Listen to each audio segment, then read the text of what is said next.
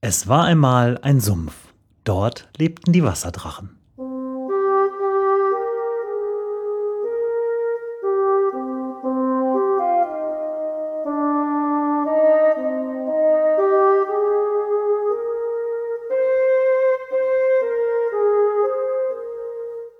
Wo die Wasserdrachen wohnen, Folge fünf. zwölfhundert Jahre Uni Paderborn.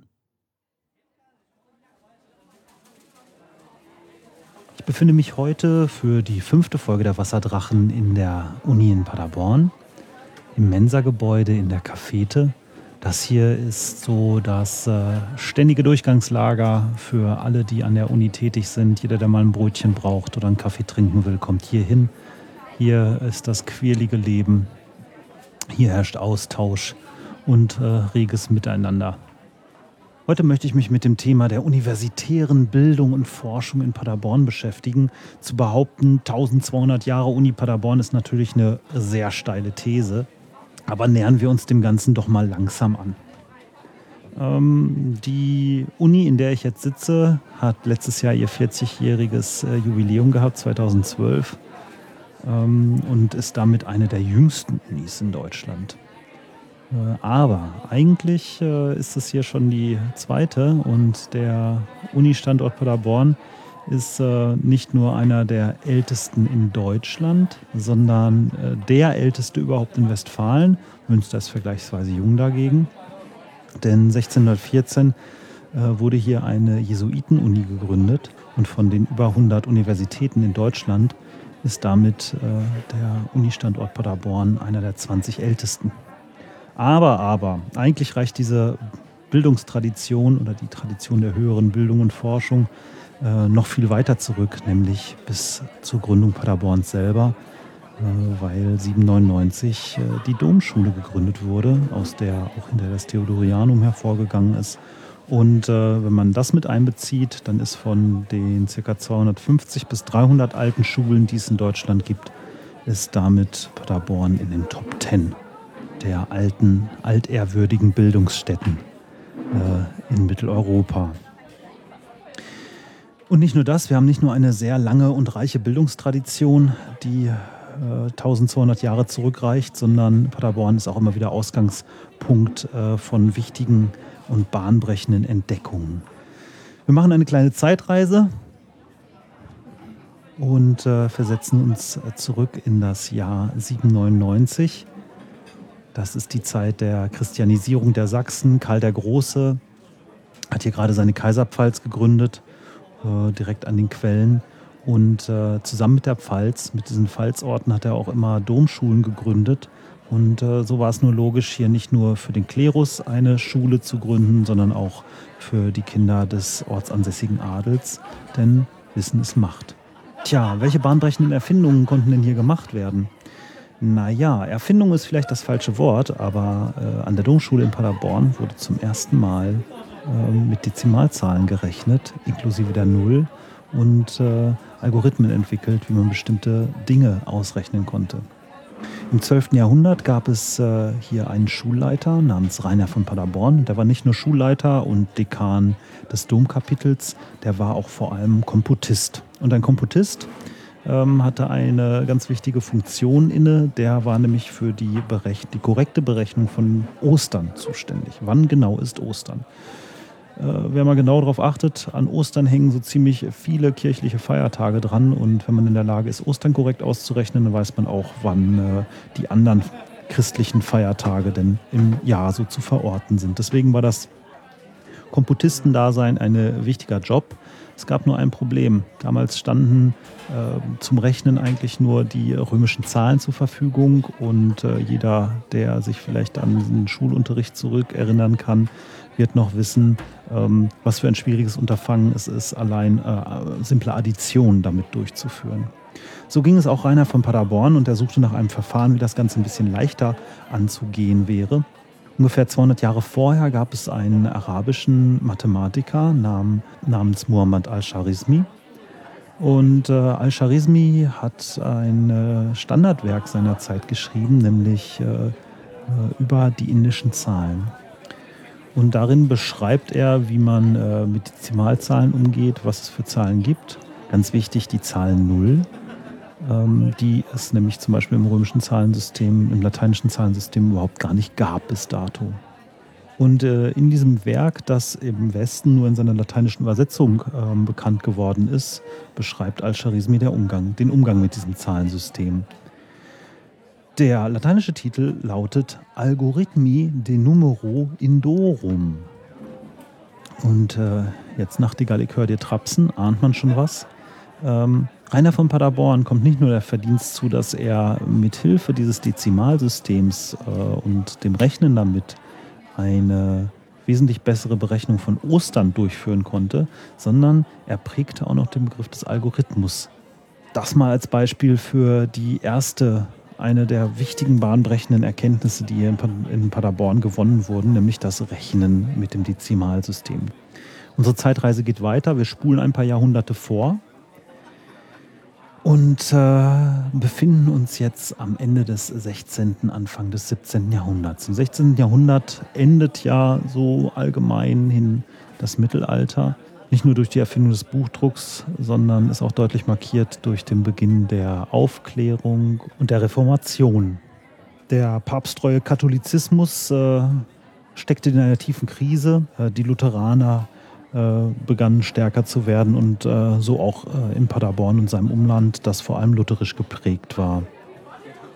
Ende des sechzehnten Jahrhunderts kam dann hier ähm, Dietrich von Fürstenberg an die Macht und wurde Fürstbischof von Paderborn, und er war ein äh, glühender Katholik und leitete hier die Gegenreformation ein. Ähm, dazu äh, trieb er allerlei Maßnahmen voran, ähm, bis hin zu Hexenprozessen gegen unliebsame Chorherren aus dem Kloster Dahlheim, äh, aber auch langfristiger angelegte Aktionen sollten äh, die Gegenreformation stützen und begleiten. Und auch hier war ein wichtiges Instrument die Bildung. Nicht nur, dass äh, von Fürstenberg die Domschule ähm, wieder aufleben ließ und von Jesuiten betreuen, ähm, die daraus äh, dann schließlich das uns heute noch bekannte Theodorianum äh, formten, sondern äh, gleichzeitig auch äh, im sechzehnhundertvierzehn eine Jesuitenuniversität gründete. Und zwar mit zwei äh, Fakultäten, einer theologischen und einer philosophischen. Ähm, das war vor allem gedacht als Gegenmaßnahme gegen die Abwanderung von Studenten in protestantische Gebiete. In diesem Kontext äh, hat hier der junge Friedrich Spee von Langenfeld ähm, Ende der sechzehnhundertzwanziger Jahre seine erste Dozentenstelle bekommen und war hier auch äh, später Professor für Moraltheologie. Und in all den Wirren des Dreißigjährigen Kriegs hat Friedrich Spee äh, wohl sich so irgendwann, obwohl selber Jesuit und damit Anhänger des Katholizismus, äh, seine eigenen Gedanken gemacht und äh, begann zu hinterfragen, ob das denn alles so sein kann und alles so richtig sein muss. Ähm, während seiner Zeit als Professor hier in Paderborn hat er dann auch äh, sein bekanntestes Werk geschrieben, nämlich Cautio Criminalis, das sich gegen äh, die Methoden äh, in, in der Hexenverfolgung, nämlich insbesondere gegen die Folter, wendeten. Äh, denn äh, Friedrich Spee sagte, gib mir ein beliebiges, monströses, fiktives Verbrechen und einen beliebigen Beschuldigten dazu, dann werde ich dir mit Hilfe der Folter jeden Beweis der Schuld erbringen, den du haben möchtest. Und folgert daraus, dass äh, Folter kein adäquates Mittel der Justiz sein kann, weil es einfach immer nur genau das hervorbringt, was man als äh, Folternder denn nun von dem Delinquenten möchte. Und so ist es ähm, unter anderem auch Friedrich Spee zu verdanken, dass Folter heute kein legitimes Mittel der Justiz mehr ist, auch wenn es immer wieder Rückfälle in diese ähm, vor modernen Zeiten gibt oder immer wieder ähm, der Impuls aufkommt, man müsste doch mal und man sollte doch mal. Äh, er hat damals die Begründung geliefert, warum Folter ähm, nicht zum, zu den Werkzeugen der Justiz gehören kann. Und äh, diese Einsichten wurden auch hier in Paderborn formuliert. Wir machen nochmal einen Zeitsprung, diesmal zur neuen Universität, wie wir sie heute kennen. Wir springen in die äh, späten sechziger, frühen siebziger. Da befinden wir uns in einer Zeit des gesellschaftlichen Aufbruchs und Wandels. Paderborn war seinerzeit jedoch, äh, vor allem auch nach der Schließung der äh, Jesuitenuni durch die Preußen hundertfünfzig Jahre zuvor äh, war Paderborn ein kleines verschlafenes Nest im fernen Osten Nordrhein-Westfalens. In diese Situation hinein wollte man ähm, für eine Demokratisierung der Bildungschancen sorgen und das Land N R W gründete mehrere Gesamthochschulen, um auch äh, Menschen mit äh, einem geringeren Schulabschluss als dem Abitur zu ermöglichen, zu studieren. Ellen Rost, eine Ratsfrau aus Paderborn, der Chef der damals hier ansässigen pädagogischen Hochschule, Helmer Frank und nicht zuletzt Heinz Nixdorf, den Computerpionier, haben sich sehr stark dafür gemacht, auch hier in Paderborn eine moderne Universität zu schaffen, eine Gesamthochschule mit einem breiten Zugang für die äh, umliegende, ländlich geprägte Bevölkerung. Und so kam es, dass dann neunzehnhundertzweiundsiebzig hier die Uni Paderborn, wie wir sie heute kennen, als Gesamthochschule gegründet wurde. In diesem neuen universitären Umfeld gibt es natürlich etliche tolle Entdeckungen und Erfindungen, die gemacht wurden. Wenn man sich mal alleine überlegt, was hier auf dem Gebiet der Computertechnik geleistet wurde in den letzten dreißig, vierzig Jahren, ist das natürlich erstaunlich. Als letztes Beispiel für bahnbrechende Entdeckungen, Gedanken und Erfindungen aus Paderborn möchte ich aber ein äh, relativ neues Forschungsergebnis auf, aufgreifen, das vielleicht äh, mal in fünfhundert Jahren äh, dann vielleicht ja jemand sitzen wird und sagen wird, ja, und das wurde zuerst in Paderborn gedacht und erfunden. Ein Mathematikprofessor der Uni Paderborn, Michael Dellnitz, hat in den äh, späten neunzigern, Anfang der zweitausender zusammen mit äh, seinem Kollegen Oliver Jung und Bianca Thiere ähm, sich mit dem Feld der äh, invarianten Mannigfaltigkeiten beschäftigt. Mannigfaltigkeiten sind mathematische Objekte, die dazu dienen, äh, den Begriff der Fläche so zu formalisieren, äh, dass man damit in äh, beliebigen Raumdimensionen arbeiten kann. Das klingt abstrakt und komplex und kompliziert, ist es auch. Und äh, die Frage ist natürlich, was kann man mit solchen Sachen praktisch machen? Naja, man kann damit äh, Raumfahrt betreiben und das von Paderborn aus. Ich muss ein bisschen ausholen, äh, so die klassische Astrophysik, die basiert ja immer noch auf den Grundideen, die Newton und äh, Kepler hatten. Die haben ja Grundregeln dafür aufgestellt, wie sich ähm, astronomische Körper bewegen äh, und konnten relativ gut mit ihren Formeln so Zweikörperprobleme ausrechnen, solche Systeme wie Erde, Erde, Sonne oder Erde und der Mond und wie die umeinander kreisen. Das führt aber dazu, dass äh, diese, diese Astrophysik quasi flach ist. Hier kreist alles auf einer Ebene, auf der Ebene der Ekliptik rund um die Sonne oder um andere Planeten, mit einigen Ausnahmen, aber im Grunde haben wir hier immer schön kreisförmige Bahnen, elliptische Bahnen, auf denen sich die Objekte umeinander bewegen. Wenn man darin Raumfahrt betreiben will, dann äh, schießt man sich erst mit einer Menge Aufwand in den Erdorbit, um dann nochmal mit einer Menge Energieaufwand sich dann Richtung Mars, Mond oder sonst wohin einzuschießen, wo man denn gerade hinreisen will. Aber es ist meistens mit großen Raketen und viel äh, Treibstoff und viel Schub verbunden, was dann nötig ist, um da wirklich von A nach B zu kommen. Und wenn man dann auf B zurast, dann muss man auch wieder gucken, dass man irgendwie wieder abbremst. Und das braucht nochmal Energie. Das ist alles sehr aufwendig und äh, zwar äh, ganz gut zu berechnen, auch schon mit Newton und Kepler. Aber man braucht eine ganze Menge äh, Treibstoff dafür. Ähm, und eigentlich ist das mit Newton und Kepler auch nicht ganz richtig, weil diese Zweikörperprobleme äh, sind ja nur sehr reduzierte, modellhafte ähm, Anschauung des Ganzen, weil eigentlich beeinflussen sich ja die ganzen Objekte im Sonnensystem mehr oder weniger ständig über Gravitationskräfte. Und spätestens bei dem Dreikörperproblem, wenn wir zum Beispiel berechnen wollen, wie genau bewegen sich denn äh, ähm, Sonne, Erde und ein Raumschiff dazwischen, haben wir das Problem, dass das eigentlich mit äh, einfachen mathematischen Mitteln nicht mehr wirklich auflösbar ist. Und jetzt kommen wieder die Mannigfaltigkeiten ins Spiel.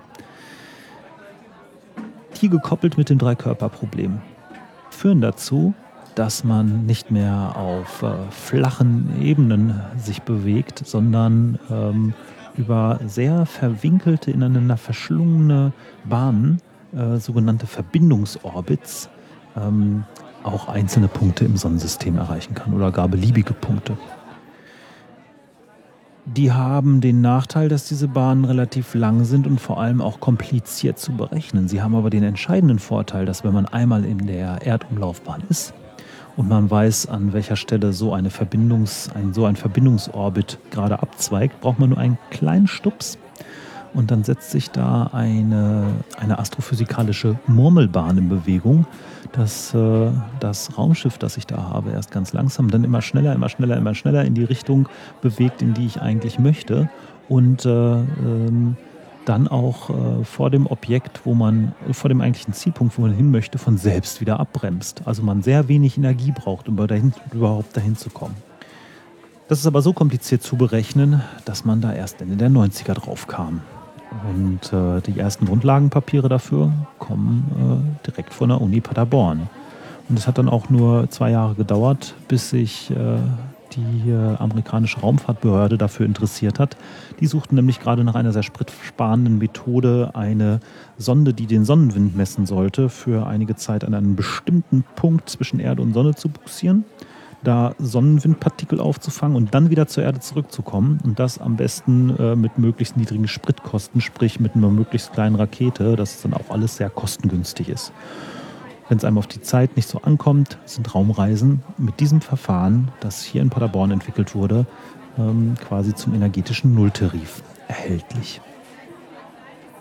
Und all das sind wieder gute Beispiele, warum Paderborn viel interessanter ist, als wir denken, wenn wir nur genau genug hingucken. Wie immer freue ich mich über Feedback. Kommentiert zu dieser Folge auf der Website wasserdrachen Bindestrich podcast Punkt de, jeweils unter der einzelnen Folge, oder schreibt mir eine E-Mail an mail at wasserdrachen Bindestrich podcast Punkt de. Danke fürs Zuhören und bis zum nächsten Mal.